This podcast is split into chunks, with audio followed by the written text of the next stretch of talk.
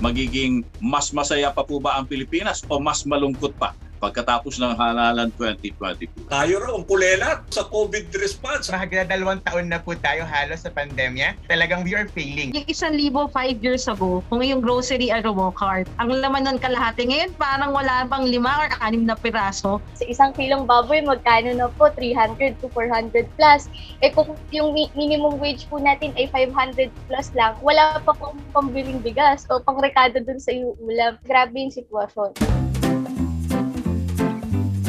Hello, hello mga kapamilya. Welcome back dito po sa ating ABS-CBN Halalan Podcast. Ay nako, napakasaya po namin ngayon siyempre ni Paring Danny na makakapiling namin kayo dahil it's Christmas time in the city. Tama naman, Paring Danny. Ang bilis ng araw, isang taon eh, di ba? Ah, matatapos na, tapos ah, we look forward to a better 2022, partner. Mhm. It's the most wonderful time of the year. Pero, ang tanong paring Danny, if this is the most wonderful time of the year, ang darating bang panahon ng halalan will be the worst time of the year?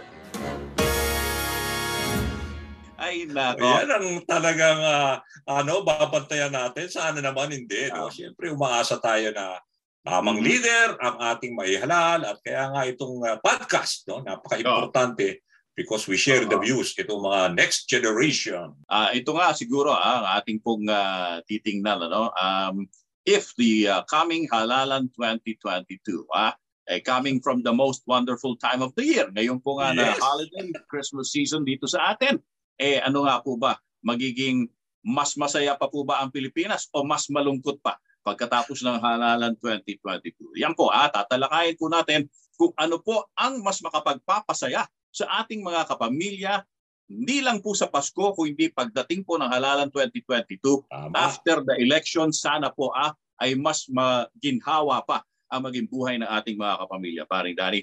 By the Mhm. way, ah, kung ngayon pa lang po kayo, ah, medyo nakapag-pasyal dito sa aming podcast, ikalimang episode na po namin ito ni paring Danny. Habang kayo ay nagre-relax, umpisa na po natin ang ating pong episode number 5 na pinamagatang Halalan 2022 Christmas Wish. Siyempre po ah, dahil Christmas ngayon, marami po sa ating may mga wishes ah, para po sa sarili natin, para sa ating mga pinakamamahal sa buhay, at para sa iba dyan, mismo sa ating buong bansa, ating pinaka-wish. Eh, kailangan po nating malaban, ah, paring Danny at sa ating mga podcast listeners, ah, kung ah, Christmas wish na rin naman ang ating pag-uusapan, eh ano ba ang sabihin na nating top three wishes Yes. ng ating mga kapamilya na gusto sana nilang ah, makamit, no? matupad. Eh, yun, syempre, ah, titingnan natin kung ano yung mga top three national concerns ng ating mga kababayan na gusto sana nilang matugunan ng mga tumatakbo sa pagkapangulo sa halalan 2022. Ayun. oo. So we encourage yung ating mga listeners dito sa podcast na mag-take note ho kayo. Ha? Take note ho, kapamilya. Susuriin ninyo ang mga ipinapangako ng mga kandidato. So para magte-take note sila pare, susulat nila. No? Ah, kung talagang ah, ah, makakagawa kayo ng matalinong desisyon kung sino ang dapat nating ihalal ha? sa darating na ah, eleksyon. Mm. Yan. Take note. Emphasis on matalino. Ayan ang sabi ni paring Danny. Ha? All right. Matalinong choice. Yes. So anyway, so mga kapamilya, kung kayo nga po ay nakikinig ngayon sa ating uh, podcast episode number 5, eh maaari din po kayong mag-iwan mismo ng inyong mga voice messages. Kung meron kayong comments on our discussion, o kung meron po kayong suggestions kung ano pang topics ang gusto niyo talakayin namin ni Paring Johnny, ay pwede niyo pong iwan yan sa ating Anchor account. Ah, yan po ay POVXYZ. Maaari niyo pong tingnan yung link sa ating episode description. All right. Ako po, si Danny B. At ako naman po si Tony V. Ito po ating podcast na pinamagatang POV XYZ.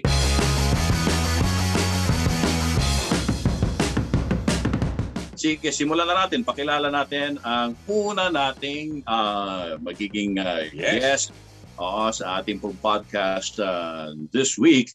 Uh, siya po ay masasabi nating ano ba, Gen Z, paring Danny, because uh, uh, he's only 22 years old. Batang bata. At uh, siya ay uh, kinatawan uh, ng Good Gov PH. Ito ba itong Good Gov PH?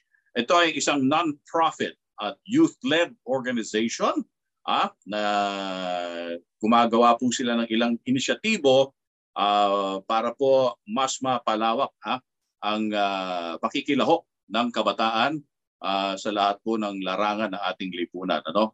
And um, siya po ay uh, chairperson ha, ng College of Allied Medical Professions Student Council at siya ang uh, bumuo kamakailan, paring Dani, ha, nung Alpha. Yung Alpha ay Alliance of Public Health Advocates. Ayun, ha. ito daw ang Mm. pinakaunang youth-led health organization sa San Pablo City. Ay pakilala natin ang ating guest, si Sam Madriaga. Hi, Sam!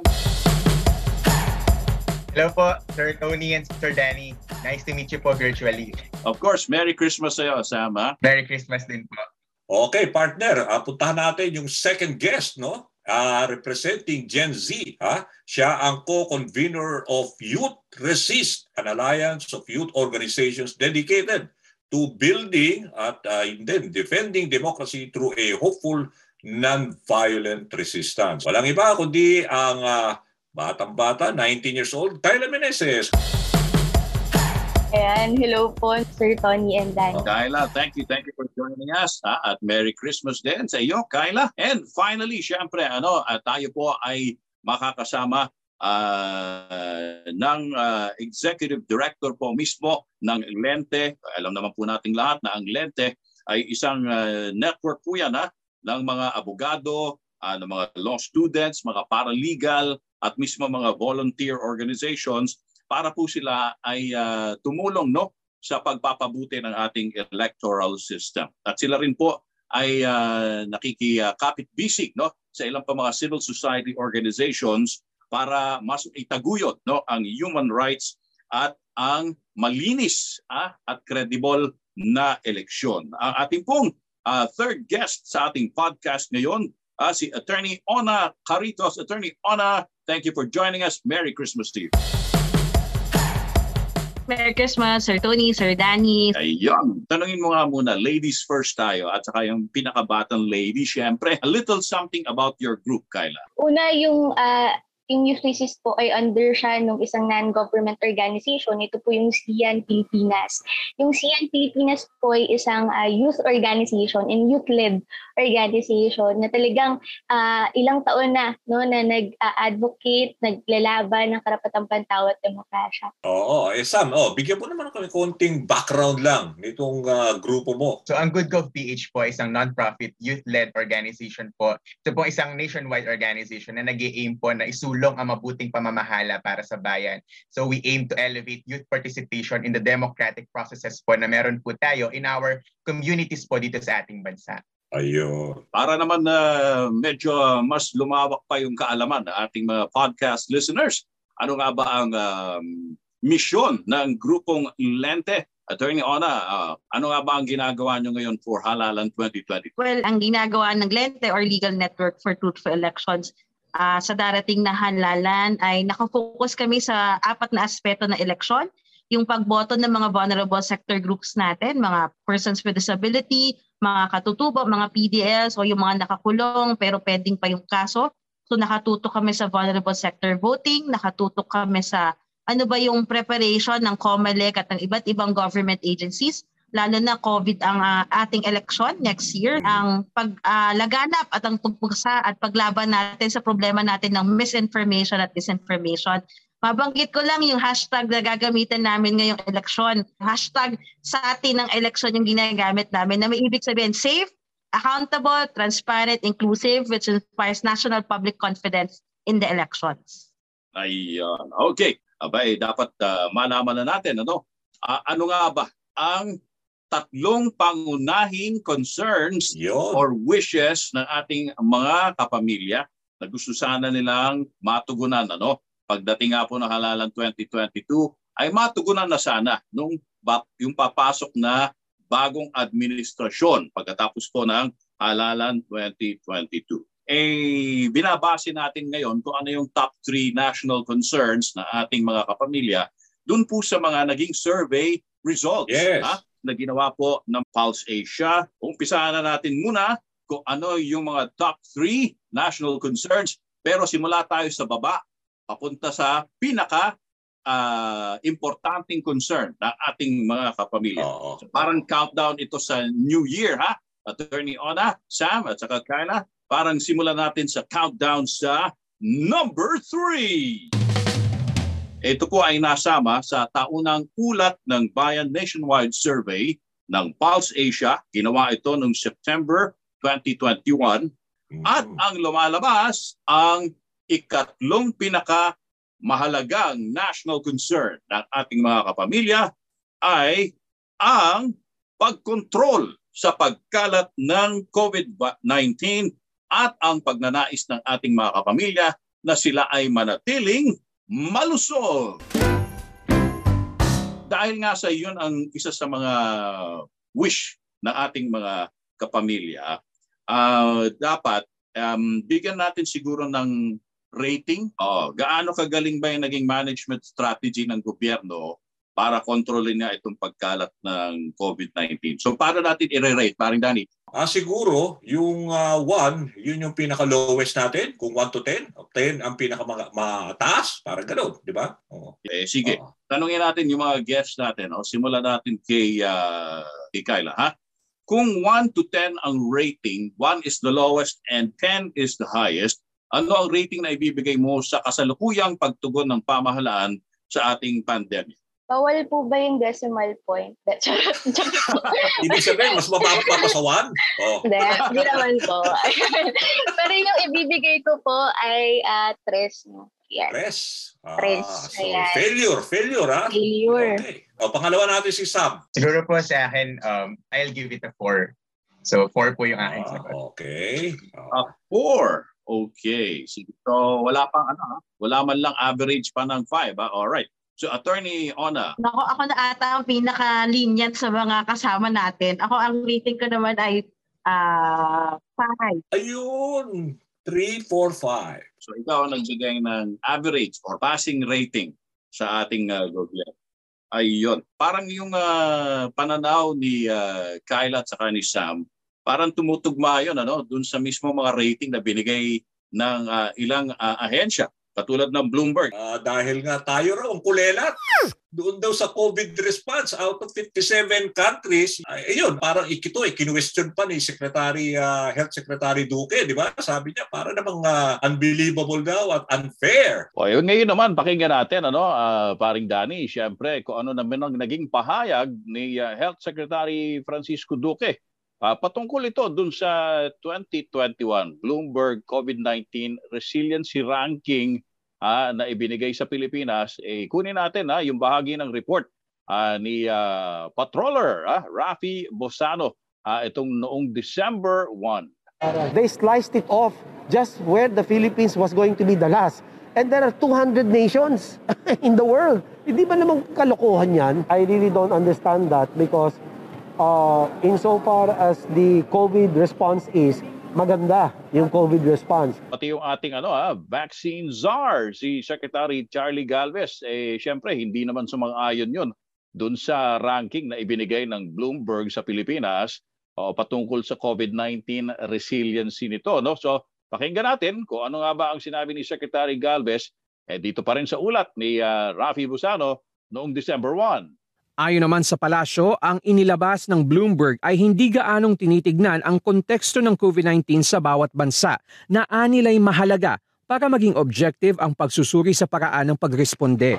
Ayon naman kay Vaccine Czar Carlito Galvez, I think uh, the Bloomberg should reconsider their ano, tinatawag nating parameters. I think there is an error. They're not interested on uh, either we will be at the last or uh, or maybe in the bottom.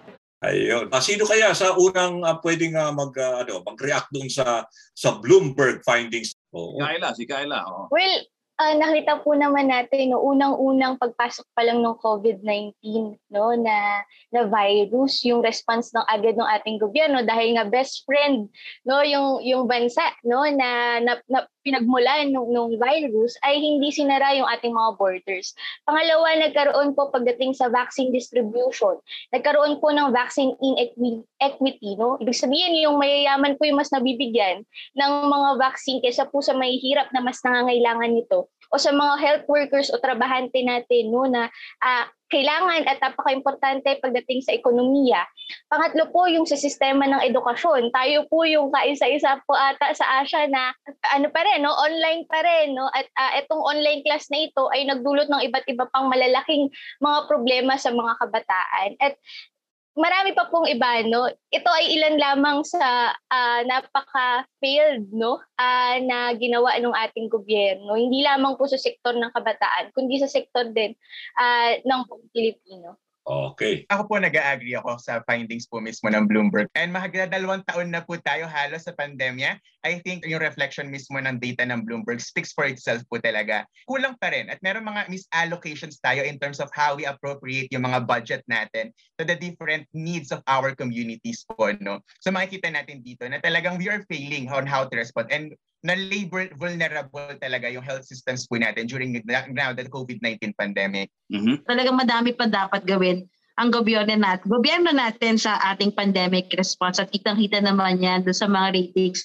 na binigay nga ni Bloomberg. Pero ito, binigay ko siya dahil nakita ko naman yung effort. Yun. Pero alam mo, uh, paring Danny, um, siguro din ano, para medyo maging patas din naman o yung uh, pagkilatis natin sa government yes. response to pandemic, uh, yun eh, nakita naman natin towards the end of this year, no? na talagang uh, lalo pa nilang pinaigting yung kanilang vaccination program. Nagkaroon pa nga ng National Mass Vaccination Day, di ba? Yun nga Oo. lagi kong sinasabi, yung bayanihan, bakunahan, naka naman, mass vaccination drive. Dinagdag ko na lang yung naka naman, akin na lang yun. Ha? Pero mas dumami na yung kanilang at least nababakunahan uh, within the recent weeks. Yes. Uh, which is a good sign na maraming mga kapamilya natin are overcoming their vaccine hesitancy at mas dumarami na yung may access to vaccines. No? So anyway, uh, medyo gumanda na rin. Uh, gumaganda na yung COVID situation natin dahil bumababa na, paring Danny. Average, ilan na lang? Yes, yeah. more than 50%. Mga 54% na as we are speaking now. no At uh, yun na nga, meron pang second round hopefully uh, dito sa mga areas na uh, ano mo, tinamaan ng bagyo no, ng ODEP. So hopefully, eh, talagang uh, ma-achieve na natin itong herd immunity ASAP. Hmm. Yes. Pero uh, kahit na siguro ganun na ang magiging uh, well improvement no, sa ating hmm. pandemic situation, uh, nagkaroon pa rin ba ng improvement dun sa kalagayan ng ating mga frontline healthcare workers? Dahil alam mo naman, yung iba sa kanila talagang sobrang pagod na pagod. Overwhelmed, pare. Pagtrabaho noong kasagsagan nitong pandemya. Eh, pakinggan natin yung ilan sa mga nakapanayam ng uh, ah, TV Patrol uh, nung nakaraang buwan, November, patungkol sa pinagdaanan nila na sitwasyon, ha? lalong-lalo na sa kanilang pagtulong sa mga tinamaan ng coronavirus. Pakinggan natin ito. Matindi man ang pagod, atrasado man ang mga benepisyo, hindi sila umurong sa responsibilidad. Pero nang matanggap sa wakas ang Special Risk Allowance o SRA noong lang isang linggo, marami sa kanila ang dismayado. Si Rodel halimbawa 3,900 ang nakuha para sa siyam na buwang serbisyo. Sobrang sakit ma'am. Kasi ma'am, yung buhay ko nakatayaran sa trabaho ko eh. Halos kaya ka po namin yung mga pasyente kahit kahit patay na yan, kami nagbabalot. Kami nag explain sa family. Tapos yung matatanggap ko na inaasahan kong benepisyo para sa pamilya ko, ma'am. Ganun lang. Nangangalap na ang Philippine Nurses Association ng datos para ipakita sa Department of Health na marami pang hindi nabayaran o kulang ang nakuhang COVID-19 benefits na ipinangako ng pamahalaan. Kung hindi matutugunan agad, nangangamba ang grupo na lalo pang dadami ang mga umaalis na healthcare workers sa bansa. Sa tansya kasi ng grupo ng private hospitals, 5 to 10% ang nagre-resign kada buwan at karamihan ay mga nurse. Yun. So, oo. So kahit na sabihin mo na medyo ah, hindi naman gumagaang. Siguro medyo mas lumuluwag-luwag na no uh, yung mga ospital, uh, hindi na gaanong napupuno yung mga COVID ward nila. Yung iba nga dyan, wala nang pasyente sa COVID ward. Uh, parang ang feeling pa rin ano, ng mga naging uh, frontline healthcare workers natin na hindi nabigyan ng sapat na siguro halaga yung kanilang naging ambag no, sa pagtulong sa pandemya. Kaya yung iba, eh, nag-iisip na lang ng mga ibang bansa dahil mas maganda yung mga benepisyo matatanggap nila. Eh, ano sa palagay ba ninyo? uh, nabigyan ba ng karampatang uh, siguro pagkilala at uh, karampatang uh, suporta o suporta Oo. sa kanilang mga efforts during this pandemic. Uh, what do you think, Sam? Um, I think meron naman may ginagawa po yung gobyerno currently, no? And they are trying to address. But ngayon pa rin kinikilala pa rin natin na sinasabi nga po na ang ating mga healthcare workers in this time of the COVID-19 pandemic are essential but undervalued. So hindi natin napubigyan pansin mismo na tutugunan yung mga pangailangan nat- nila in terms of resources, in terms po sa hazard pay, of expanding lalo yung mga paid leave po nila no, kapag sila yung nagkakasakit. So may mga kailangan po tayong tugunan pa rin ng mga pangailangan mismo nila. So for me po talaga, kinakailangan pa natin to provide them better working conditions, to provide them and their families po better financial and support, financial and monetary support po. No? Upang unti-unti mabawasan po natin yung brain drain na tinatawag natin na okay. nagmamigrate yung ating mga uh, Filipino healthcare workers papunta sa ibang bansa. Mm-hmm. Uh, actually, hindi lang po dapat hazard pay yung binibigay. Dapat meron ding special release allowance. Kasi ito ay isa ding malaking investment para sa ating mga health workers. No? Hindi lamang sa pagbibigay at pag-acknowledge ng kanilang mga ginagawa para sa ating bansa, kundi pagbibigay nga ng mga insentibo. No? At, at uh, uh, pag-aalaga sa kanila rin. Kaya napakahalaga po itong uh, COVID-19 hazard pay at yung pagbibigay ng special use allowance sa ating mga health workers. Mm-hmm. Attorney Ona? Ako, nag-agree ako na yung SRA ay talagang napakaliit kumpara doon sa load at sa serbisyo na binigay ng mga ating mga frontline workers. So sana sa susunod na mga buwan pa ay gawa ng paraan ng gobyerno natin na mas ma-address yung mga special allowances na pwede natin ibigay sa mga government, lalo na sa mga government uh, health workers natin kasi mas maliit yung pay nila compared to the workers in the private hospitals and the establishment. So kahit pa paano sana gawing competitive, mas may insentibo ng gobyerno natin ang pagtatrabaho sa mga government hospitals. Okay, oh. Oh, ayun ha. Ay mga kapamilya, uh, nagbigay rin siyempre no ng kanyang panig si Health Undersecretary Leopoldo Vega ay patungkol dun sa special risk allowances na na kanila pong ipinamahagi noong buwan ng Hunyo. So pakinggan natin ha, ano nga ba ang sinabi ni Undersecretary Vega.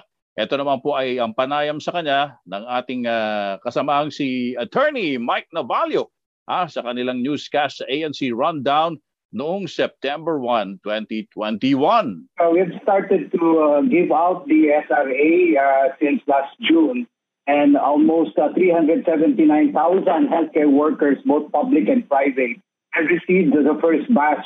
But uh, we know for a fact that there were some who were left out by uh, the uh, hospitals that were supposed to be eligible, but were not in the master list from the uh, different private and public hospitals given to the region. So the next batch was uh, collated at 20,000 plus of healthcare workers and uh, this was given uh, last uh, last Wednesday. And uh, definitely, some of the healthcare workers out of the 20,000 have already received their uh, SRA through their bank account. Ayun. Para mas malalim ba yung talakayan natin dito dito sa pag-responde uh, ng gobyerno no dito sa COVID, eh meron ho tayong collated na soundbites ha ng mga presidential candidates ha, yung reaction nila kung paano nila i-handle itong pandemya uh, pag sila ang uh, palare na manalo sa darating na eleksyon. Oh, eto, sige, pakinggan natin uh, yung uh, tinig ah, ng mga kumakandidato sa pagkapangulo uh, si uh, Cal Yodi uh, de Guzman. Uh, ano po ba ang kanyang plano uh, para masugpo itong COVID-19 pandemic? Ah? Nauna nang uh, ipinahayag sa aming segment sa Ikaw ang On the Spot sa teleradyo uh, nung siya uh, nung siya po ay naging ano guest interview natin doon, ang sabi po niya ay kailangan po uh, maglaan ng isang trilyong piso para sa pandemic recovery plan. Dapat yung pambayad utang, yung napakalaking budget sa build, build, build ay ipihit muna para sa pagkain, para sa proteksyon ng ating mga health workers. Nang sa ganon ay magkaroon tayo ng lakas upang labanan ang COVID.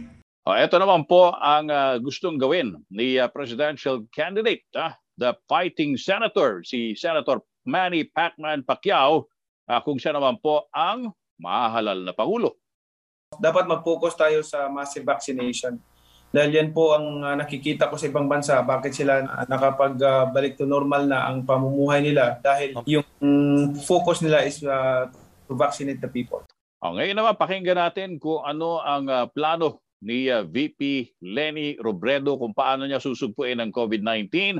Uh, mula po ito sa kanyang online meeting sa Rotary Club of Manila will be coming in from a set budget already. This means realigning the budget, allotting more funds for healthcare services and facilities, COVID-19 response, social services for our for, for Filipinos.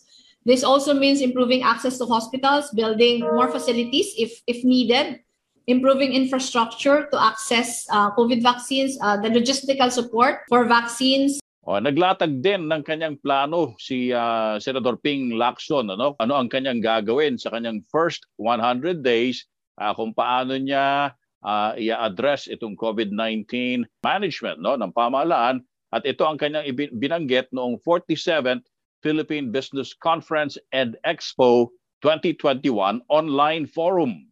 In my first 100 days, I will ensure that we will fully fund our existing gaps that will lead to the full implementation of the Universal Healthcare Act to provide not just free vaccines to all Filipinos, but also free testing and treatment backed by data-driven contact tracing that will enable us to stop all lockdowns. O ngayon, para malaman naman natin ha, kung ano ang kanyang programa na ginawa sa na Maynila, eh yan din daw ang kanyang gagawin para uh, labanan ang COVID-19 sa buong Pilipinas.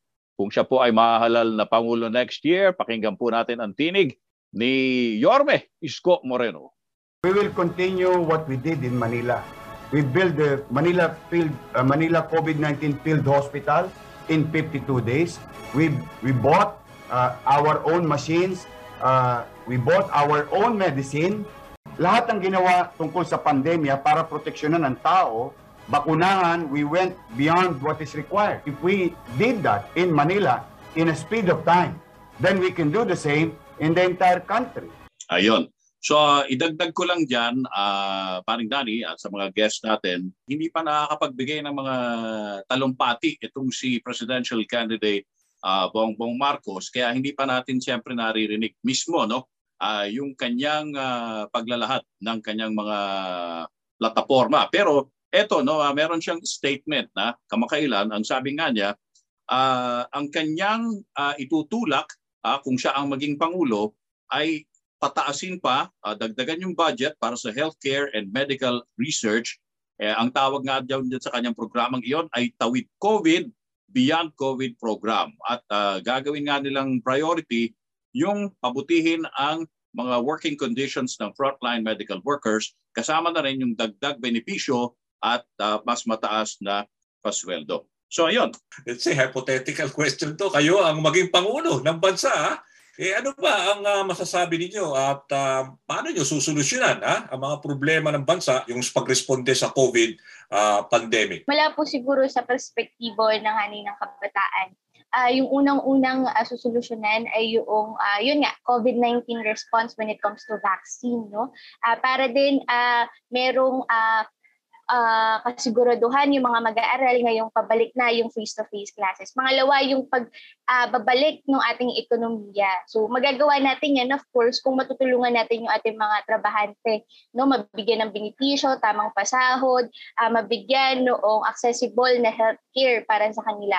Panghuli po ay uh, uh, yung pagpapatupad no uh, at fully implementation po ng uh, ah, Universal Healthcare Law no at uh, marami pang ibang batas na pangkalusugan. Ito po ay napaka-importante lalo na po maraming mahihirap ngayon ang nagkakasakit hindi lamang ng COVID-19 no kahit yung mga basic na sakit, ang tinatanggihan sa maraming pampubliko at pampribadong ospital na hindi po nila deserve, no? Sabi nga tayo, hindi, hindi deserve ng ating mga mamamayang Pilipino at mga kabataan. Mm-hmm siguro sa mga presidentiables natin na once na napaupo, maganda na pag pagtuunan muna natin ang pansin as we recover from the COVID-19 pandemic to still address yung vaccine hesitancy that is still pervasive in our local communities, especially those in the marginalized. Um, mag- magagawa, magagawa po natin to if we can provide accessible and inclusive information delivery systems para mawala mismo yung hesitancy or makombat natin yung hesitancy ng mga Pilipino patungkol sa pagpapabakuna. Dagdag din po dito no,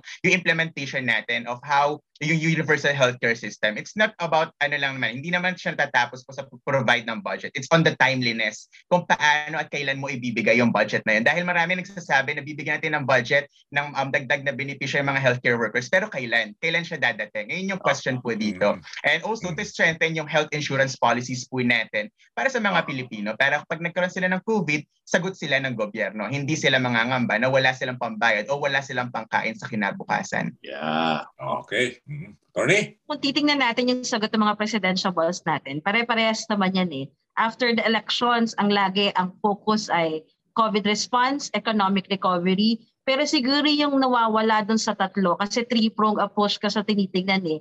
Yung economic recovery, yung pagtulong uh, sa mga trabahador, negosyo na nagsara, trabahador na nawalan ng trabaho, yung COVID response, additional budget para full implementation ng universal health insurance, COVID insurance, COVID ano, uh, uh, uh, information dissemination sa COVID response.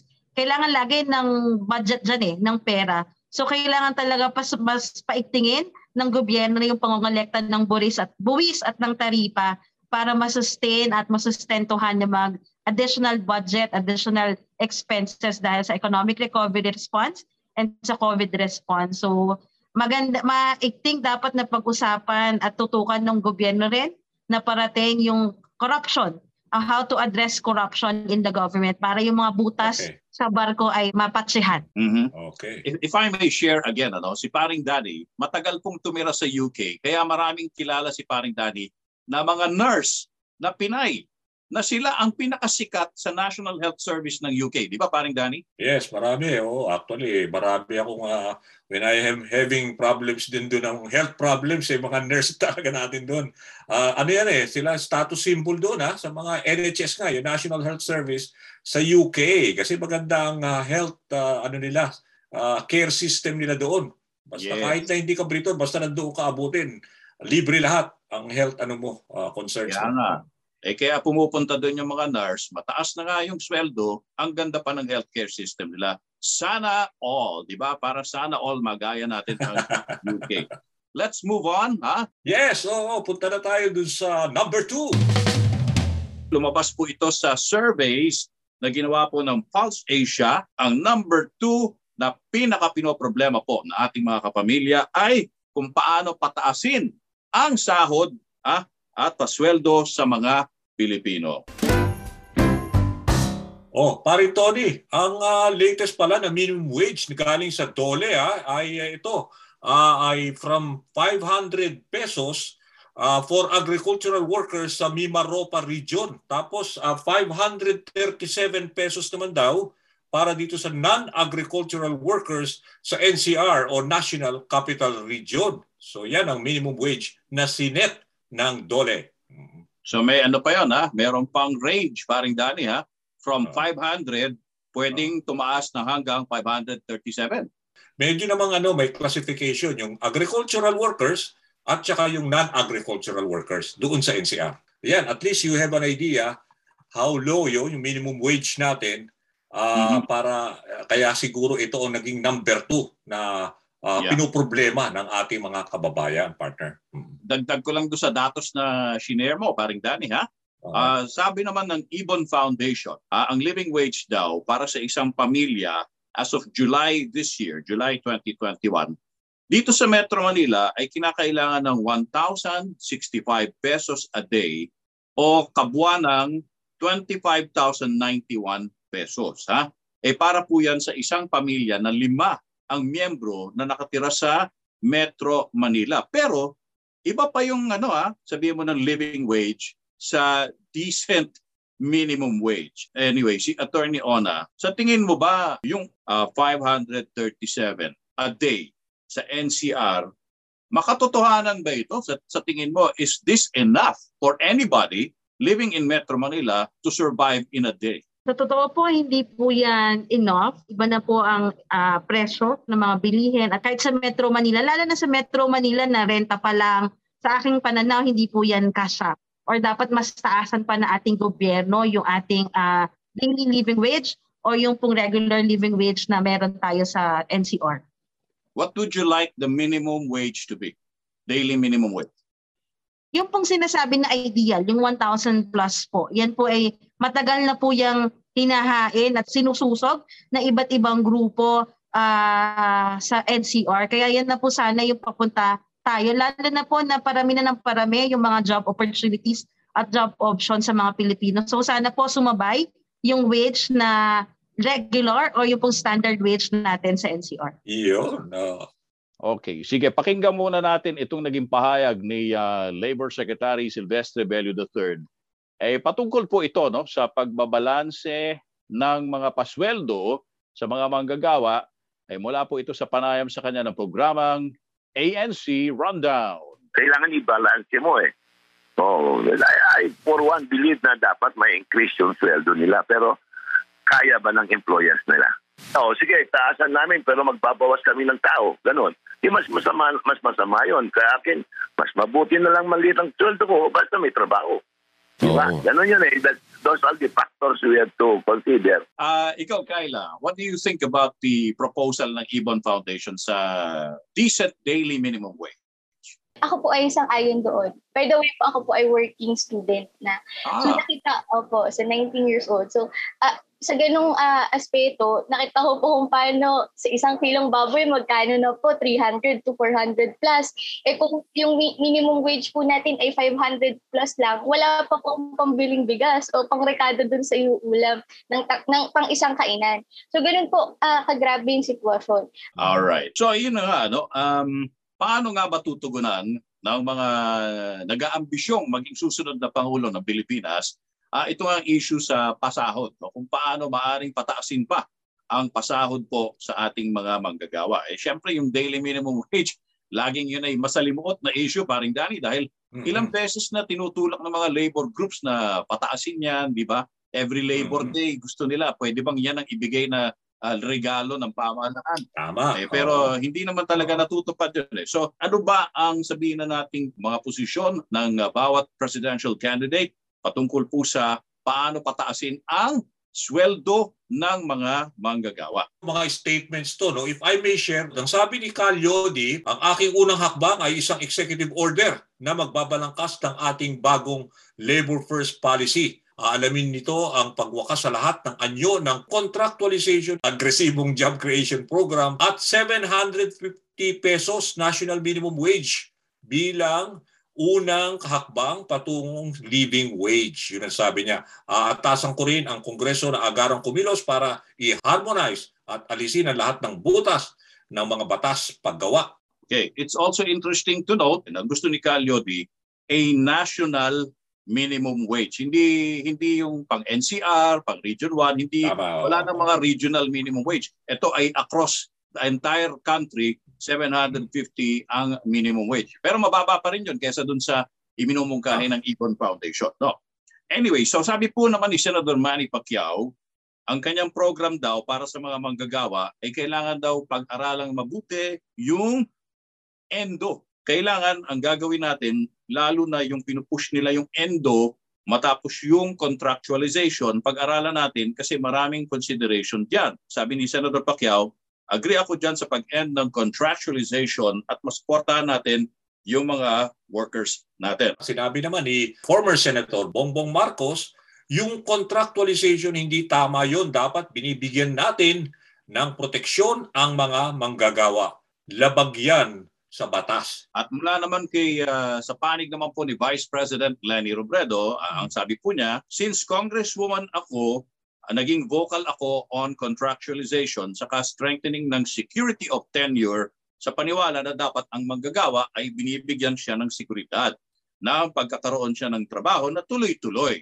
Ah, sabi po ni ah, Vice President, marami ang improvements na kailangan gawin. Matagal na akong labor lawyer, sabi po niya, pag tiningnan natin ang labor code of the Philippines, eh sobrang kampi ito sa employees, pero sa katotohanan, ang pag-operationalize nito ang hindi ideal. Ito naman, si Isko Moreno, sabi naman niya, what I want for you is to have jobs.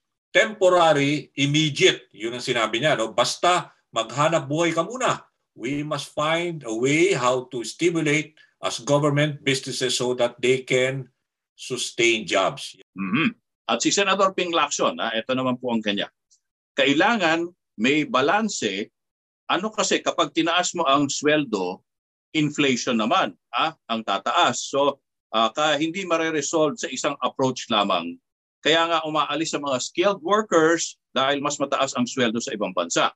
So ang dagdag pa ni Senador Ping, siguro ang pwedeng gawin dyan, yung unemployment natin, i-resolve muna natin kasi ngayon 4.25 million yata, sabi niya, ang unemployed.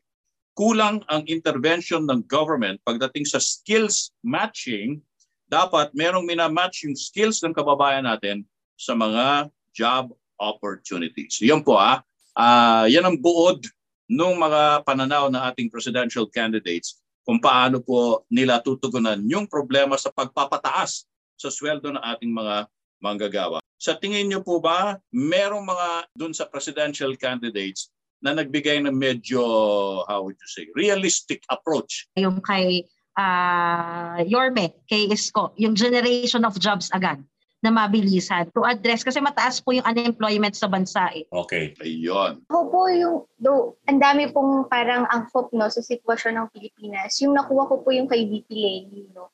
Ah, kasi nabahagi niya po no na ah, may batas na, no, ma- malalakas yung batas natin sa Pilipinas, pero kailangan nilang i-implement ng mas maayos, no. So Hmm. I think yun po yung isa sa pinakamabilis na paraan din paano natin masusugpo yung kawalan ng ah, trabaho at ah, mataas na sahod. Yeah, and Sam? Um, siguro po sa akin naman po nakikita ko po na parang feasible din naman po na mangyari yung kay Calio di po na ano po niya na executive order na manggaling mismo sa Ecodibo na sa ngayon ng gobyerno po no yung panawagan na kailangan magkaroon tayo ng national na um, standard for the minimum wage ng mga workers natin. Dahil kung nakikita ito sa mismong pinuno natin, this will actually cascade to the legislative body as well. Alright, at ito tutunghayan na natin kung ano ang lumalabas sa survey na number one.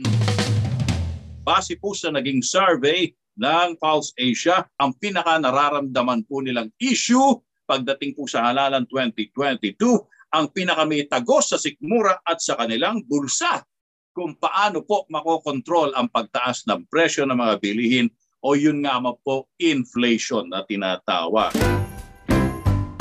Eh pakinggan muna natin ito, no? Itong report na ito ni ah, Warren de Guzman sa TV Patrol noong December 7 ay patungkol po ito sa inflation. Base sa datos ng gobyerno, bumaba ang inflation o ang bilis ng pagtaas ng presyo ng mga bilihin noong Nobyembre. Tatlong buwan na itong pababa. Ang pagbaba ng presyo ng mga gulay at ang pagbagal ng inflation sa isda at karne ay kabilang sa mga dahilan para bumagal ang inflation.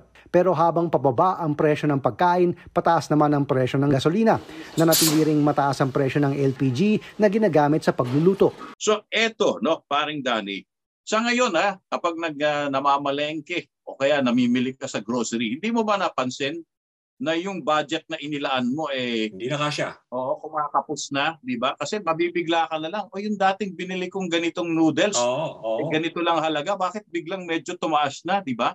Yung LPG na lang nga eh, pumapalo na ng mahigit isang libo, isang tangke.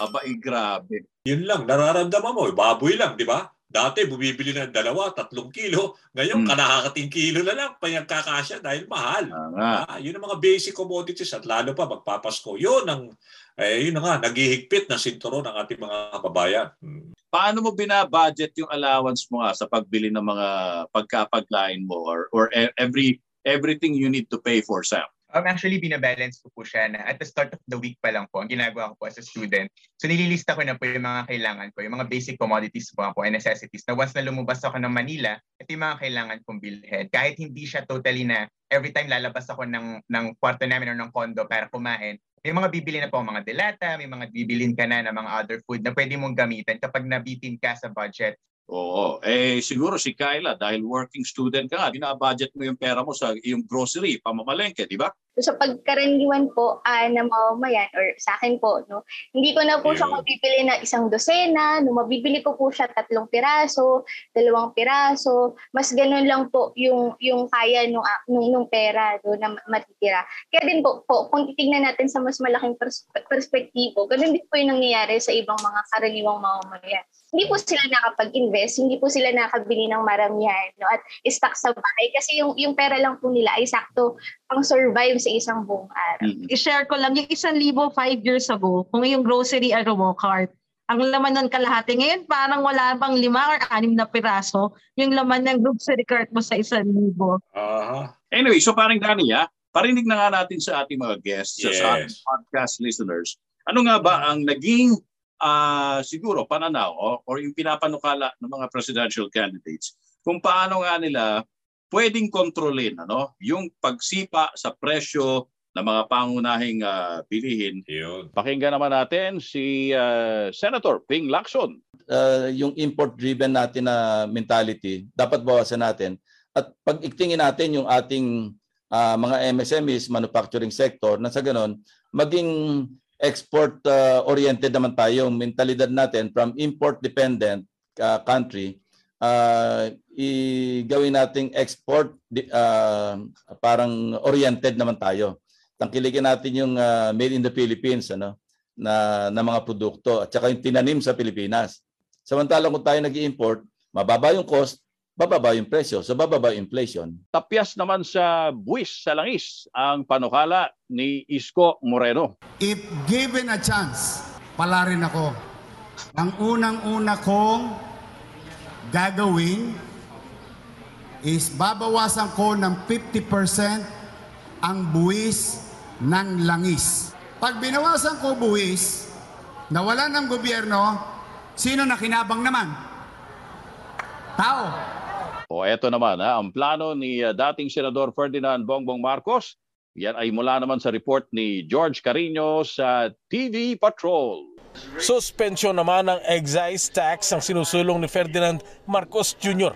Naniniwala ang dating senador na 10 piso din ang matatapyas sa diesel at 6 na piso naman sa gasolina kung sususpindihin ang excise tax sa petrolyo.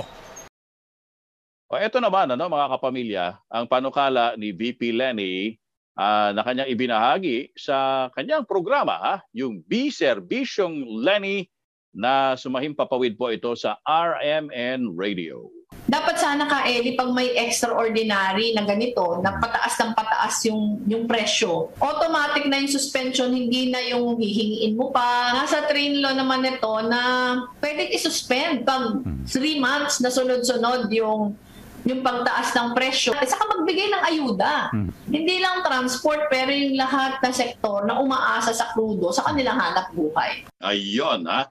Ah, hindi natin makompleto na parinig sa inyo lahat ng mga kandidato kasi yung iba ah, hindi pa rin natin naririnig yung mismong uh, ano, 'di ba, paghahayag nila patungkol sa isyung iyan. Pero babasahin ko na lang ano para sa ating mga guests, sa ating uh, podcast listeners. Sa panig naman po, ah, ni uh, presidential candidate Leody de Guzman, eh, ang kanyang tinutukoy, yun nga, yung pagsirit sa presyo ng produktong petrolyo, fuel prices. At sabi nga niya, no? kasi um, sobrang ang laki na nga daw ng itinaas ng presyo ng diesel no? at saka ng gasolina.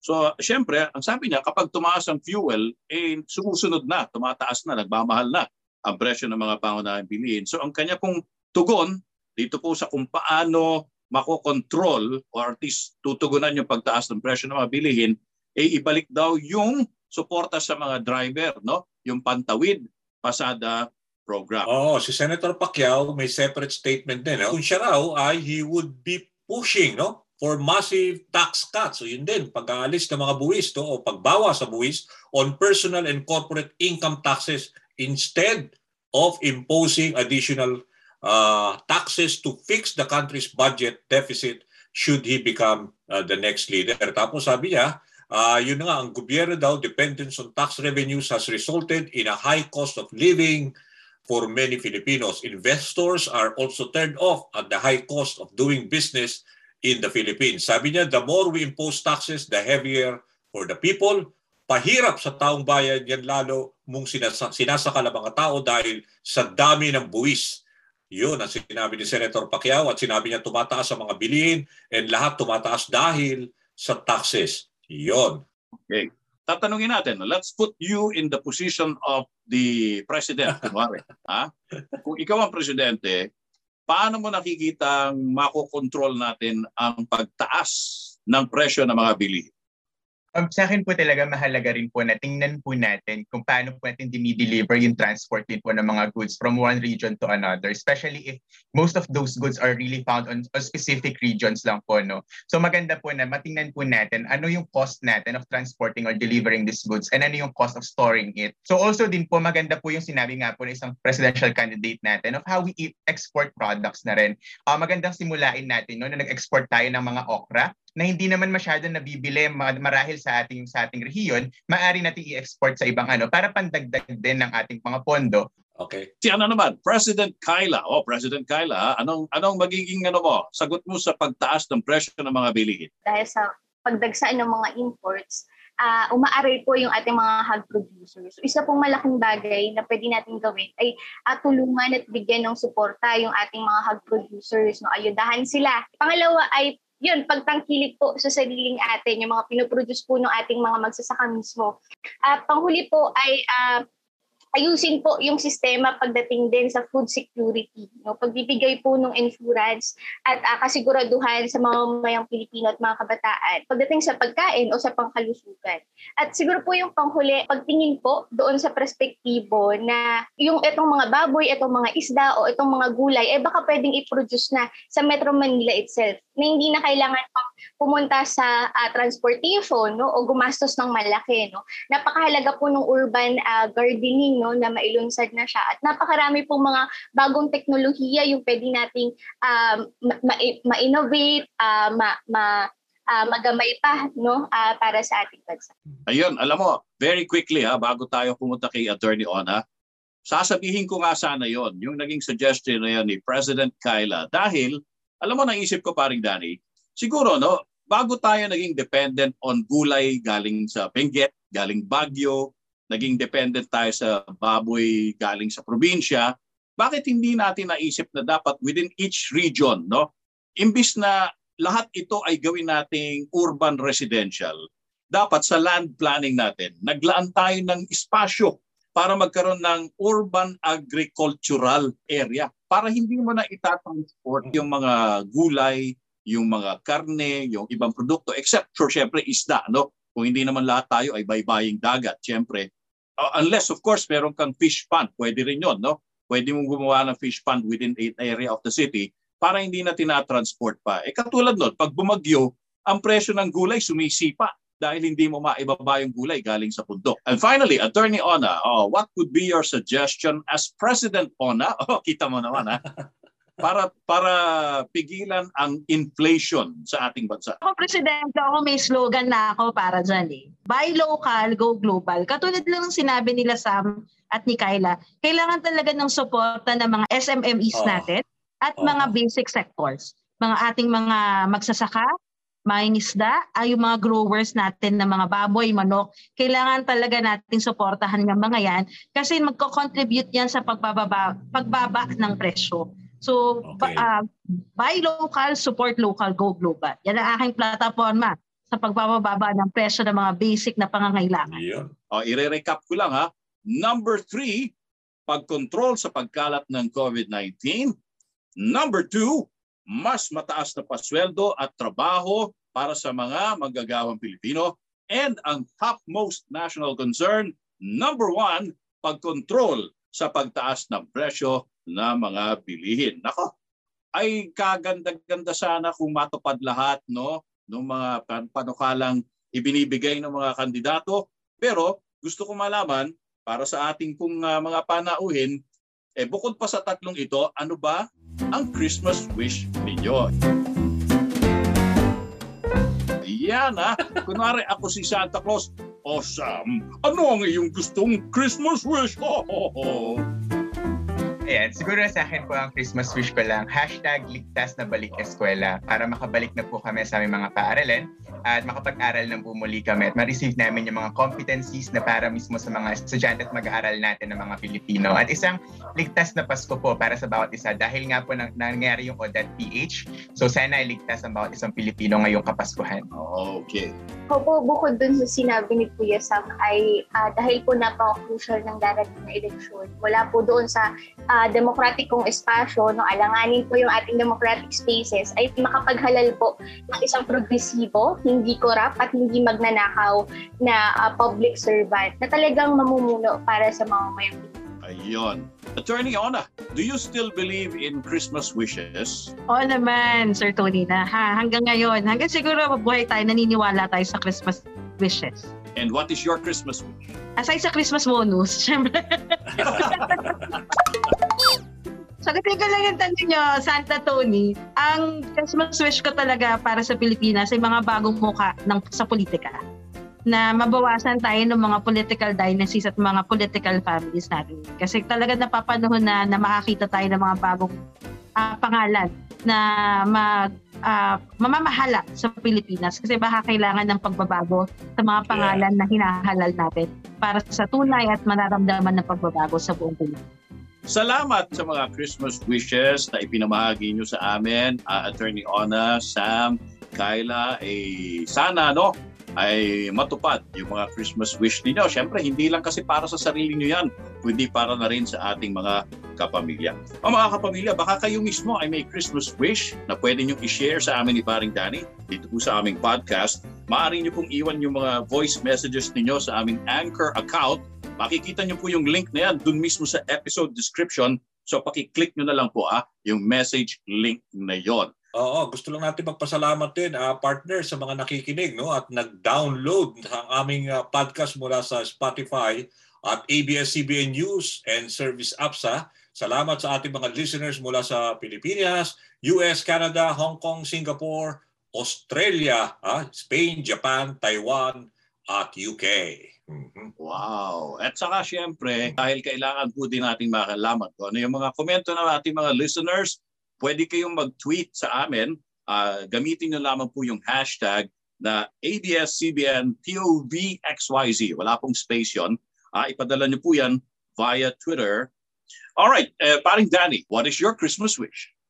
Well, ako talagang gusto ko lang, uh, yun na nga, uh, sana naman uh, mga tamang leader ang maiboto natin sa susunod na eleksyon at sana maging peaceful and honest election talaga to na convincing ah, kung sino man ang manalo, wala na mga protesta-protesta. At saka yung ligtas ang lahat sa Kapaskuhan at sana mawala na itong COVID na talaga naman nagpahirap at nagpasadsad sa negosyo sa buong, uh, buong bansa at sa buong mundo actually. Hmm. Okay. Ako, pwede ko ba idag, idagdag pa yung Christmas fish ko, paring Danny? Oo. Siyempre, oo. Alright. Ito medyo uh, self-serving pero pagpaumanhin nyo na ha, ang Christmas wish ko, alam nyo na, siguro nari, alam na ni Kyla kung anong pinatutunguhan ko. Sana po, no? Sa susunod na taon ay mabigyan na ng pagkakataon muli ang aming himpilang ABS-CBN na makabalik na po sa free radio, free TV para mas lumawak pa ho lalo ang aming pagbibigay serbisyo sa ating pong mga kapamilya viewers and listeners saan mang panig ng mundo. Alam niyo naman po, pinagdaanan po namin aming himpilan. Marami pong mga nawalan ng trabaho, Marami po ang nawalan po ng hanap buhay at ang aming, aking pong Christmas wish ay maibalik sana po ang nawala sa kanila at nang makapagpatuloy po kami na magbigay po ng serbisyo publiko sa lahat po ng ating mga kapamilya. Sana matupad. Agree po tayo dyan. Yes na yes. You know, yes na yes. Thank you, thank you to all our guests today. Sam Madriaga, Kyle Meneses, and Attorney Ona Caritos, thank you so much for joining us. Salamat ha, sa oras ninyo. So, tayo po, magkakaiba man tayo ng ating henerasyon. Ha? Hindi po tayo katulad ni Sam at Kyla na sila po ay mga Gen Z, Gen Y, mga millennials, mga Gen X, magkakaiba man tayo ng kulay politika. Siyempre, tandaan ho natin na matapos ang bilangan ng boto, pare-pareho po tayong sasailalim sa pabubuno ng mga iluluklok natin sa pwesto sa halalan 2022. Kaya paalala po natin, boto mo, ambag mo, ingatan mo Kaya until next time, Ako po si Danny B. at ako naman po si Tony B. Thank you for joining us here in POV Points of View ng Generation X, Y, Z. Merry Christmas, everybody. Merry Christmas!